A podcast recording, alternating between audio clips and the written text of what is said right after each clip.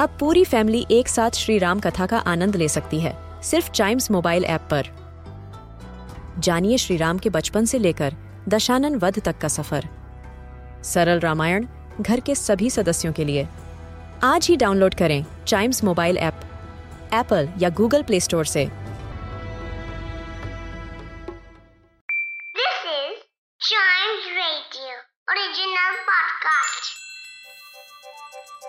हर दिन की एक कहानी होती है। कुछ ऐसी बातें जो उस दिन को बना देती हैं हिस्ट्री का हिस्सा। तो आइए। सुनते हैं कुछ बातें जो हुई थी in this day's history.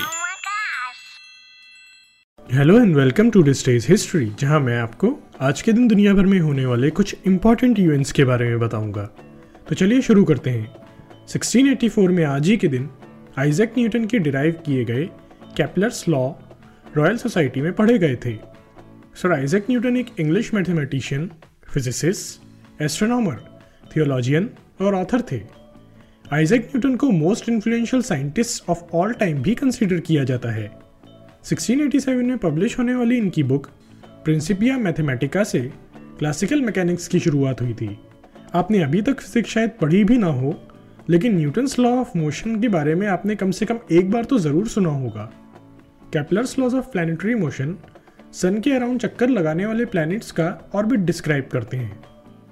इसके अलावा 1768 में आज ही के दिन एनसाइक्लोपीडिया ब्रिटानिका का पहला एडिशन पब्लिश हुआ था। एनसाइक्लोपीडिया ब्रिटानिका एक English language general knowledge encyclopaedia है, जो अब इंटरनेट पर अवेलेबल है। एनसाइक्लोपीडिया एक ऐसे वर्क को बोला जाता है जिसमें हर ब्रांचेस में से सभी टॉपिक्स की समरीज होती हैं। इसके अलावा 1817 में आज ही के दिन मिसिसिपी 20th यूएस स्टेट बनी।